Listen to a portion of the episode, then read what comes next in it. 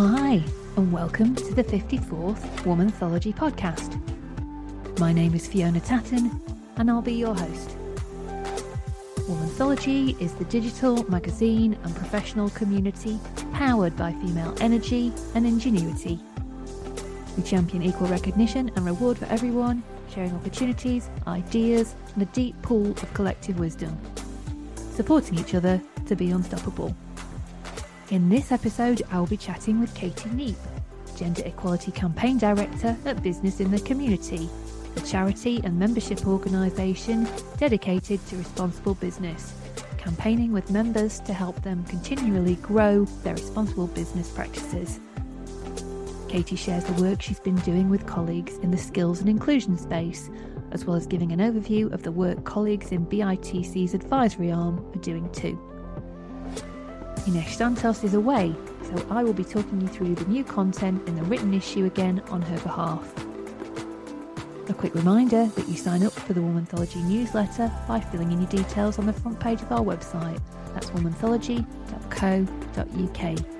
You can also join our LinkedIn community by visiting linkedin.com forward slash company forward slash womanthology and find us on Twitter, Instagram and Facebook. Welcome to the Womanthology podcast. We have Katie Neap, and she is the Gender Equality Campaign Director at Business in the Community. Welcome to the podcast, Katie. How are you? Thank you, Fiona. Yeah, I'm very well. Thank you. Well, it's great to be speaking with you today, and probably one of our biggest podcasts of the year, International Women's Day. So I'm going to start off, if it's okay, by finding a bit about you, Katie. Who is yep. Katie? And if you could tell us about your educational background and career to date. Yeah, definitely. So I'm actually, I thought it's quite interesting in the sense of where I've ended up, but my school career started at a little comprehensive just outside of York, which was actually started by Joseph Rowntree. So I've got a bit of a foundation into what a responsible employer could be, because Rowntree obviously built libraries, they built houses for their employees, so kind of got a foundation for actually how that relationship between employers and employees could work, right from comprehensive. Did history at uni, mostly because I'm interested in history, interested to understand, learn from our mistakes to try and not repeat them. Sadly, not something that always works in the world, but definitely something I carried with me. And then went to the home of Yorkshire tea. So tea and cake, a very important part of my life. But actually, again, another good grounding in what responsible business can mean, what it means to work beyond the product or the service that you're giving, and to work actually in service of your employees as much as in service of tea and cake in Betty's and Taylor's. And then found my way to Business in the Community, actually, on a bit of a journey of responsible business, starting out very much in our community, in our community investment team, into employment and education, and now into gender. So yeah, that's a potted history, but with a bit of a thread. Well, wonderful. We are very glad that you're here. We've spoken with colleagues before. So the fabulous Sandra Kerr, we spoke with her going back to twenty twenty-two, and I think we'd previously spoken to her even before that as well. So I will link back to that piece in the show notes so people can get a sense of that as well. But for people who've missed that, could you just remind us about B I T C and the work that you do and kind of the scope? And there's, because there's different strands to that as well. So I think that's quite interesting for context. Yeah. So I guess one of the easiest ways to, to think about Business in the Community is that we're a charity. So we're born just over forty years ago. And really, we're about what is good work? How do you ensure good work for everybody and also for the planet? And how can we work with employers across everything they do, from, so you've spoken to Sandra, she heads up our race campaign, through how they support yeah, race, racial integration in the workplace, how we look at gender equality in the workplace, how we look at disability. So actually, how can you look at inclusion across the workplace, but also importantly, how you can support employers in local communities, be that that they're going to grow into that community or they have to exit for whatever reason. How can you support that community? But also importantly, how can they ensure that we don't kill off our planet, something which is sadly all too real? And, and what is the role of the employer in that? So if you like, we're trying to ensure that work works for everybody who's at work, but also people entering work, and importantly for the planet, so that we've got somewhere to continue to work and live. Which is quite important, I will, yeah. I will say that. And I like the way that the, the different strands do sit alongside each other and link together as well. So I suppose it's, the, it's that kind of combined strength of all of those aspects together as well in the organisation. Yeah. Yes, completely. And I think that is one of the unique roles of business in the community, that it isn't just about looking at one single area. It is about understanding those intersections and how all of those areas interlink. And I think that's been really interesting recently around some of the work we've done in the environment and actually looking at skills and inclusion. And actually, we're not going to solve the problem of reaching net zero if we don't ensure that that's an in- inclusive journey and that everybody is, is part of that. And we understand the impact on everyone's job, but also the way that they live and work. And so I think that's been really interesting. But it's also that B I T C isn't just about campaigning for that change or calling on businesses to make that change. We also then do work with our members. We support employers. So we have an advisory arm that's able to almost take some of that best practice and walk side by side with some of our members to say, actually, this is how you then implement the change, because I think that can be one of the biggest problems. It's, you know, OK to point out that there's a challenge, but actually, how do they make that change and how can we be part of that journey to help them take that action? So I guess that's another unique role that we play here at B I T C. Yeah, and I think most businesses, well, most you would hope want to do the right thing, but sometimes they don't always know how to go about that. So hoping that most businesses, touch wood, have yeah. got that at their heart. So it's about yeah, yeah I mean, we would definitely hope that anyone who signs up for membership of B I T C has at least, you know, considered that as their commitment, since that's what we're here to do. So yeah. And if we're trying to imagine you on a day-to-day basis in your role as Gender Equality Campaign Manager, what are we imagining you doing? Quite a lot of meetings, conversations. So I have a lot of conversations, be that with businesses, trying to talk to them about some of our latest campaigns, or just to understand what's front and centre for them on gender equality, what's actually going on, what do they see as the challenges. So meeting with them, engaging with them, helping and signposting individuals either to events or information that we've got, but also helping to build that campaign. There's quite a bit of creativity, so working with the team then to try to understand, okay, we've identified, say, caring gap as a big challenge. How are we going to bring that to life? What does that look like? And importantly, how do we help to convert that into real business change? So is that a communications campaign? Is that a piece of research? Do we think there's a gap of knowledge that we really need to understand? Or is that about maybe a tool that can help employers create the culture change? So lots of time with the team thinking about how do we generate that change and then what's the, the, the best way forward. And then, let's be honest, typically there's quite a lot in my inbox, which I then need to respond to. So that's probably a, a last thing of the day. What is it that I need to respond to today and just get back to and try and keep on top of? But yeah, overall, it's a very interesting and varied job with quite a lot of talking, which I quite like. That's good. We like talking too. Well, well, it would be a very quiet podcast if we didn't like talking, wouldn't it? Yeah. So you're in the right place. And what sort of campaigns are you working on at the moment? Well, I did sort of trail this, I guess, with, with my previous answer. So our key campaign that we're focused on right now is something called Who Cares? So last year on International Women's Day, actually, we launched a piece of research that we had worked on with Ipsos Mori alongside them, really looking at what is the state of the nation, if you like, in terms of work and care currently in the U K. So a big piece of research that we launched, which really showed us, unsurprisingly, actually, for most of us, that working and caring is the norm. So forty-four percent of people who responded had some kind of caring responsibility, could be for children, could be for an older adult, could be for a working age adult, or actually sandwich carers now becoming increasingly the norm. So people at both ends of the spectrum, if you like. So with that, it is normalised, but actually what is the impact in the workplace? And sadly, and probably unsuspected, surprisingly to you and your listeners, is that it is women that are bearing the brunt of some of the impacts of trying to balance work and care. And actually within that piece of research, we did find that six in ten of those women with care and responsibilities say it's prevented them from applying for a job or a promotion compared to two in ten of the male carers. And actually that increases to one in two carers from Black, Asian, mixed race and other ethnically diverse backgrounds.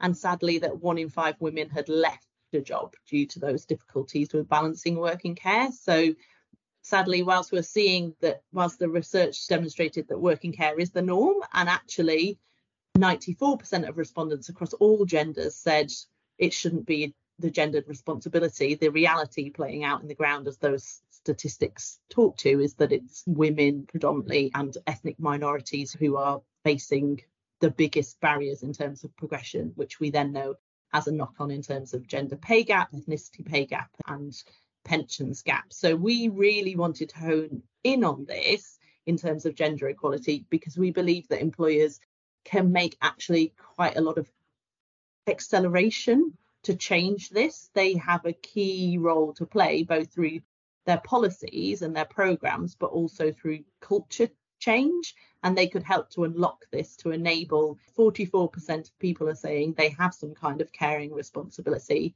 Actually, how do you ensure that everybody, regardless of gender, regardless of race, is able to access the support and feels that that support is for them so that they're not prevented from going for progression or, sadly, as we see from those statistics, leave the workplace. So that's our core focus at the moment, is really how can we drive action. We had four recommendations, which included um, really trying to get more employers to bring equality to their policies, so introduce things like equal parental leave. So we think there's about thirty-eight large employers in the U K who offer equal parental leave, not to be confused with shared parental leave. Equal parental leave is about birthing and non-birthing partner being offered the same time at the same rate, not one of them having to give up any of their time off. So it is about equality. So bringing that equity to policies like equal parental leave, but also into your carers leave. But importantly, actually, how can you create a culture that enables more men to care? Because actually, let's be honest, if we could enable more men to care to make it normal for all genders, then actually you wouldn't see so many women, hopefully, making some of the economic choices that they do. And also, importantly, create that culture. So we have a bit of a saying that culture eats policy for breakfast. So lots of employers have amazing policies that that live on a shared cloud now, not in a filing cabinet, but on a cloud somewhere, which most people can't access or think isn't for them until you're promoting and living out those values, that vision, and demonstrating through role models, senior, but not just senior role models throughout the organisation, that it is possible to take leave, to to flex your work around your wider responsibilities, and it's not going to have an impact on your career until that is ingrained. You could have the greatest policy in the world, but it's not going to create that shift we need to see on some of those statistics I mentioned before. I'm going to sneak in an extra question here, which I hope yeah. is okay. In terms of things like pandemic, presumably that's had an impact as well, because n- normally it's the minorities or the underrepresented groups that are disproportionately impacted. Is that the, still the case in the research that you found? Yeah. So, I mean, our research obviously came out post, well, post, during, what was last year? Post, pre, mid, tail end of pandemic. So I guess it captured the pre and the height of the pandemic years. I think what's interesting is that the Office for National T- Statistics, hard for me to say, released data in January that talked about the unemployed and unemployment rates. And of the, I think it's the age twenty-five to forty-nine, one point one million of those who aren't working currently cited care as the reason. And of that one point one million, one million are women. Wow. And I think that is actually interesting. We've seen a growth for the first time in thirty years, I believe, of women leaving citing care. And I think that the pandemic has obviously played into that, but also the cost of living crisis, importantly. And if you do look at it, caring and the cost of caring, be that childcare or actually caring for an older adult, is, is costly. It costs a lot of money and is rising. And we're seeing that have an impact in the sense of some of those economic decisions that that families have to make. And sadly, still, typically, a woman is often earning less or has taken that primary caring role, and so will step back and either go part-time or will leave the workplace because it just doesn't make economic sense. So I think we are seeing an impact in terms of the pandemic. But I guess to give, I don't know, the other side, the rainbow side of that, you could argue that what we're also seeing, whilst not all jobs can be done remotely or hybridly or at home, the pandemic definitely offered an insight into the other world of workers, including men or non-birthing partners, who their, their family life was on display. And actually, they have demystified some of that belief that you have to be in the office. So I think it's offered us that opportunity and that chance to really question where you work. But actually, fundamentally, we need to move that question on from where you work to when you work and why you work. And actually, if we're looking at more of an output-based model, that would then unlock, I think, ideas around flexibility that go beyond, do I need to be in my office in central London or can I stay at home? We need to move it, shift it beyond that to actually see some of that impact and for it to resonate across maybe jobs and sectors that, you know, working from home is just not an option. Yeah. And I suppose the government wants to get more people into work, or they're saying too many people are leaving work or whatever. But actually, if you're looking for any sort of flexibility, it's very, very hard. So part-time work is more likely to be lower paid, or, yeah. or also things like job share. It's very difficult if you want to find a job share. Incredibly yeah. difficult to do something like that. So what I'd really like to see would be people enabling more of this. If you want this talent, there's loads of talent that's there, isn't there, in the economy? Yeah. We're sort of saying there's shortages and skill shortages and there's the great resignation yeah. and, and what have you. But actually, I think most people would really want to work if they yeah. could, but it's just they've they've not got the option. They've not got the flexibility sometimes that they need, perhaps. Yeah.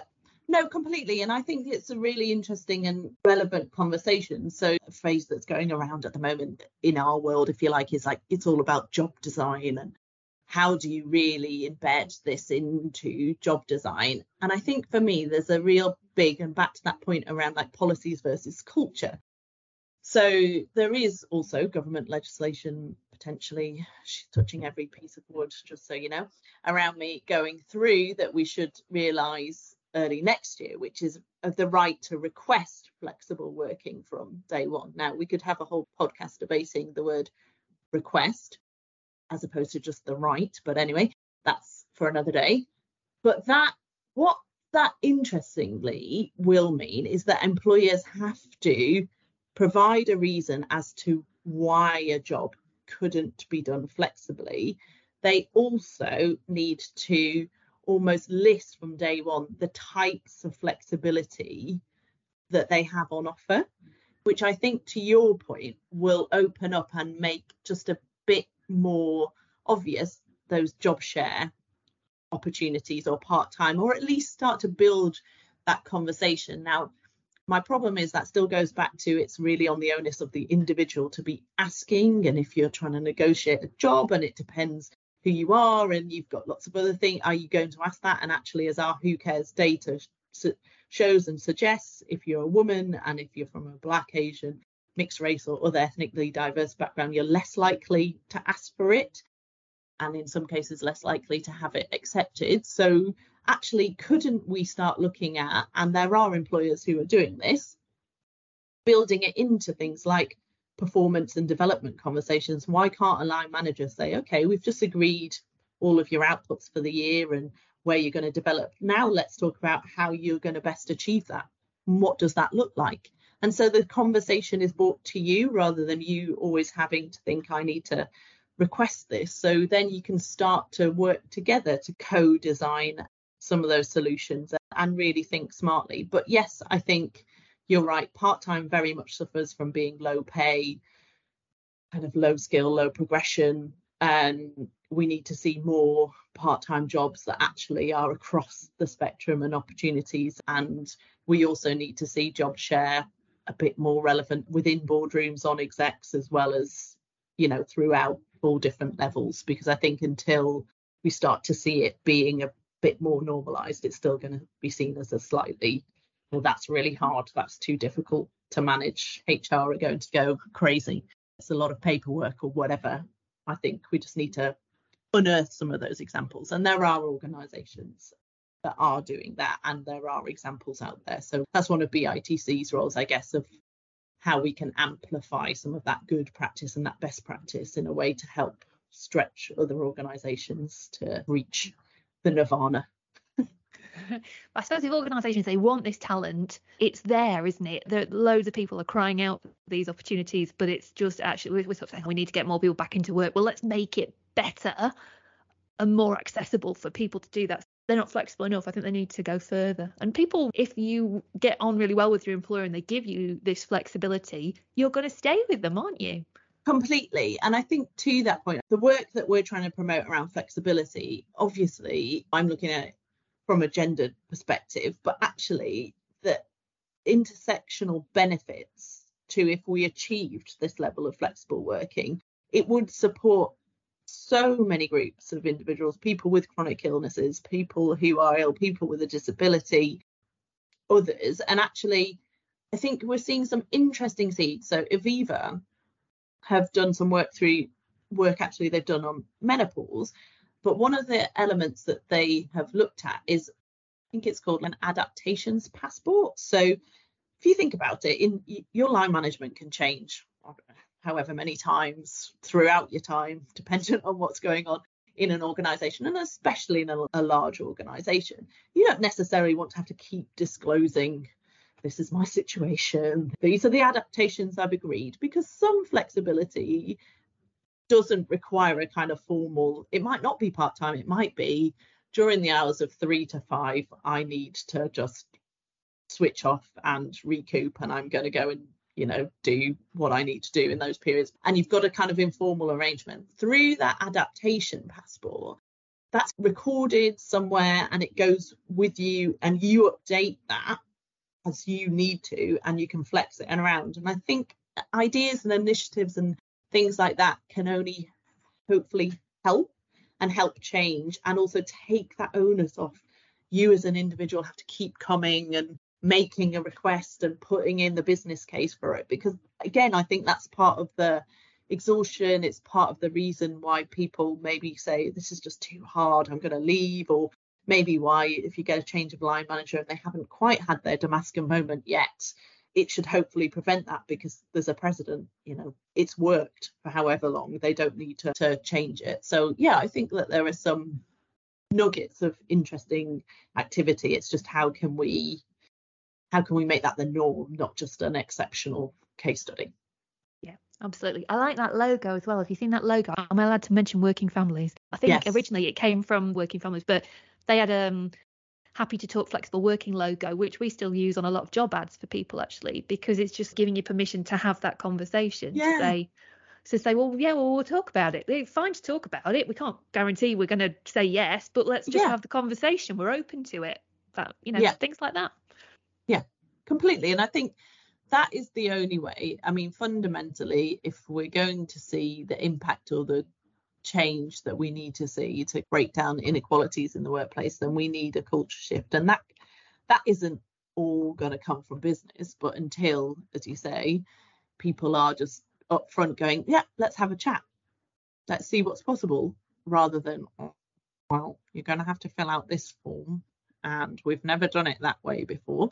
And I do think that's one of the things the pandemic perhaps was good for, because people did have to change. But it's just, how long can we ride on that zeitgeist of, do you remember those days where you thought we could never all work from home, and yet here we are? Yeah, yeah, it's possible. It's absolutely possible. It can be done. So tell me about the Times list as well of the top employers. How does that work? Is that that's something that you're working on? Yeah, so we have been part of running, if you like, the Times Top fifty Employers for what was Women, is now broadened out to Times Top fifty Employers for Gender Equality for ooh, thirteen years now. And really, if you like, the list is the end part, an end product, not even an end product. It's like a moment within what we like to call the journey. So it is a list alphabetically of fifty employers who have demonstrated that they are taking action. So they've got those policies and procedures, but importantly that they can demonstrate that they've, they've delivered some impact on areas across gender equality. So I touched on Who Cares, which is our core focus, but actually we work with employers across the full gender equality spectrum. And for us, that really is about tackling four inequalities, which is pay, power, job security and harassment and discrimination. And if we could really change the dial on those four areas, we would hopefully see equality regardless of gender in the workplace.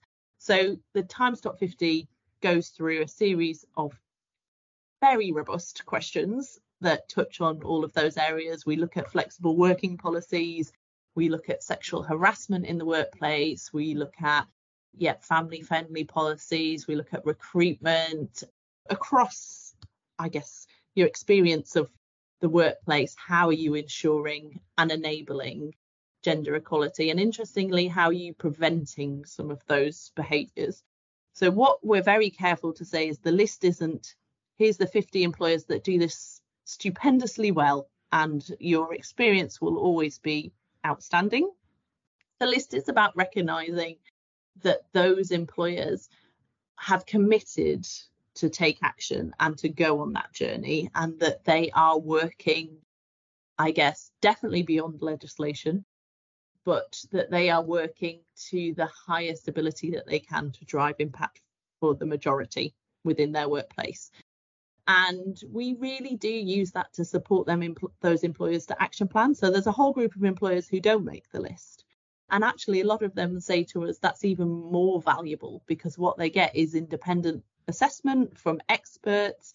They get to be benchmarked against peers. They get to understand where some of their barriers or could do better if areas are, if you want. But also, I had a really interesting chat with one of the employers who said, do you know what, what the Top fifty enables us to do is to accelerate those difficult conversations in our organisations. So there are individuals across every organisation who are trying to push forward change.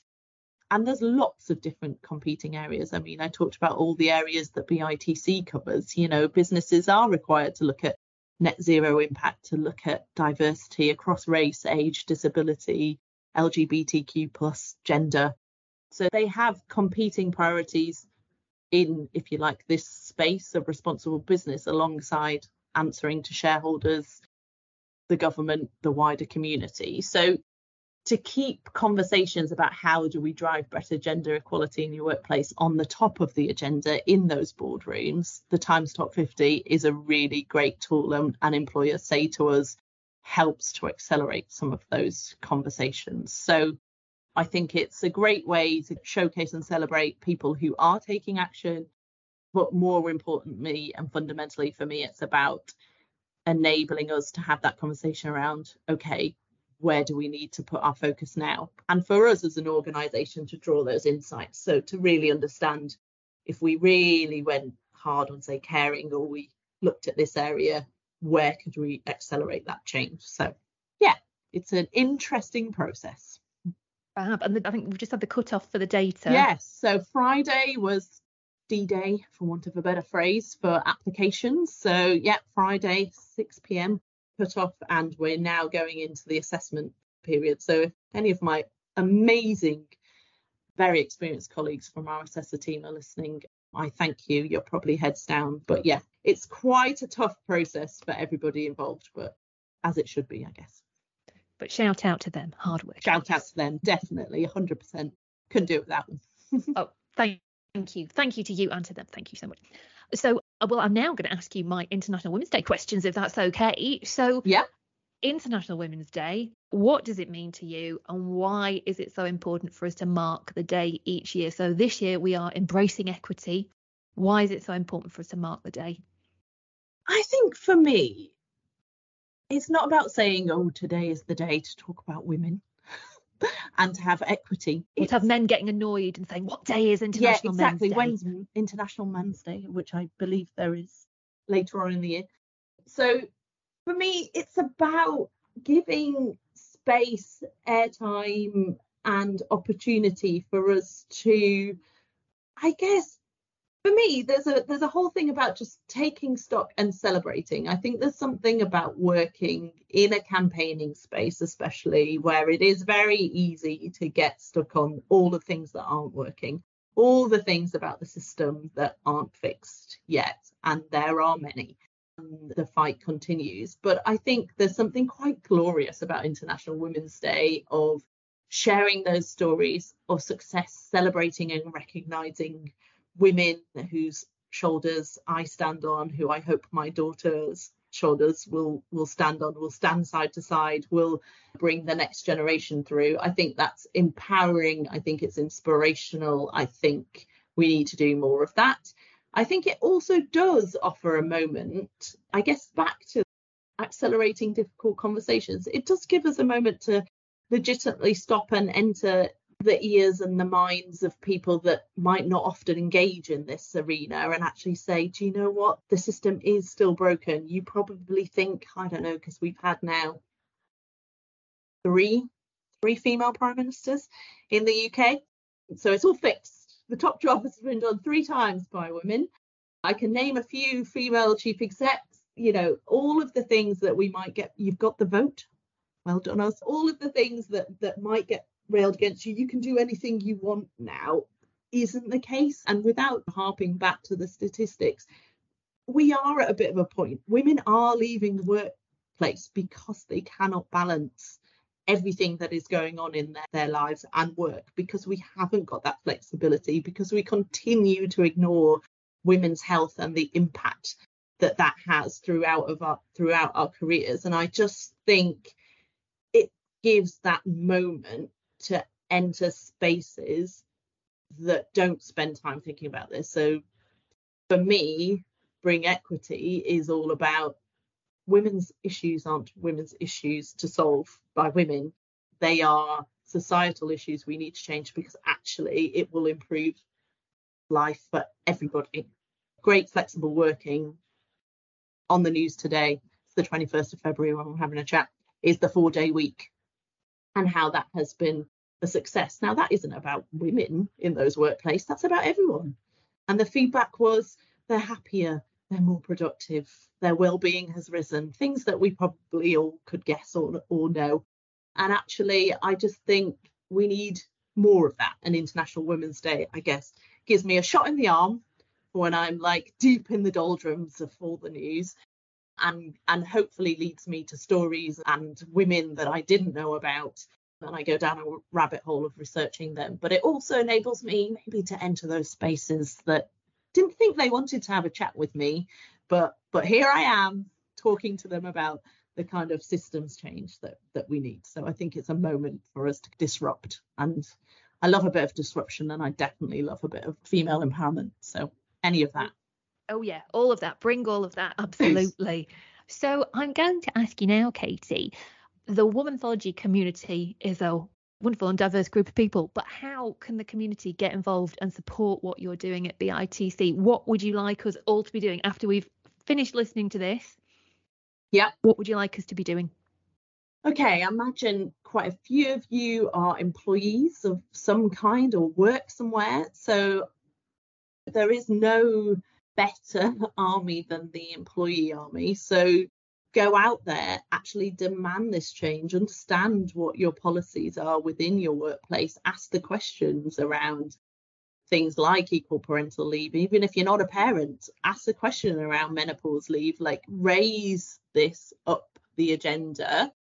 And that's easy for me to say, isn't it? You might not feel comfortable doing that, but if you feel comfortable, do that. Go out there, really understand what is available, and then signpost. You can go to the B I T C's website. We've got a whole case study, plethora of organisations who've made the change. So if they say, oh, well, that's a bit difficult or it might cost too much, we've got examples of people who've already done that. So use that in your conversations.